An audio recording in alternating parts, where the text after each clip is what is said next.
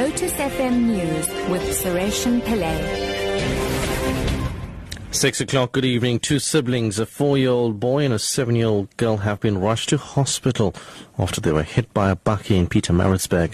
ER24 spokesperson, Russell Meiring, says the cause of the accident is unknown at this stage and police are investigating. The paramedics found that the sister had sustained only minor injury, uh, while the boy had sustained more serious injury. We treated both patients and transported them under advanced life supervision to nearby facilities for further care. Uh, the driver of the bakkie fortunately did not sustain any injuries in this incident. Local authorities were on scene for further investigation. Trade Union NEHAWU has confirmed that the strike by parliamentary staff has been suspended. Staff affiliated to the union have been on strike since last Monday.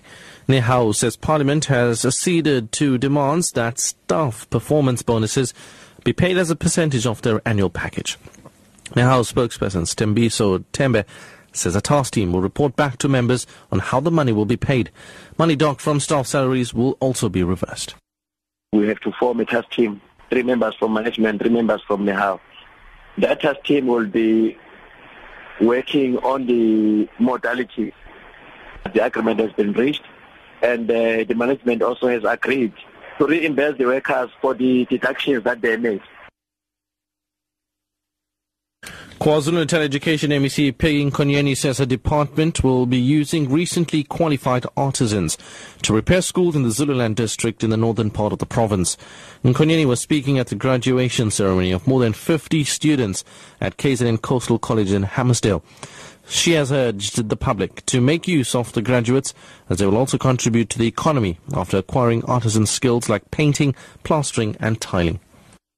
We are going to revamp all our schools in the areas of Panongoma and um, Ongolo as a pilot project and we're going to involve those young uh, people who have been trained now. Uh, electricians now, uh, they are painters now. We even gave them toolboxes so that when they go back home, they will be able to perform uh, on whatever duty that they might acquire. They will be able to get some money out of it. The Russian military has escalated its attacks on Islamic State targets in Syria. Russian news website says missiles are targeting the city of Raqqa, ISIS stronghold.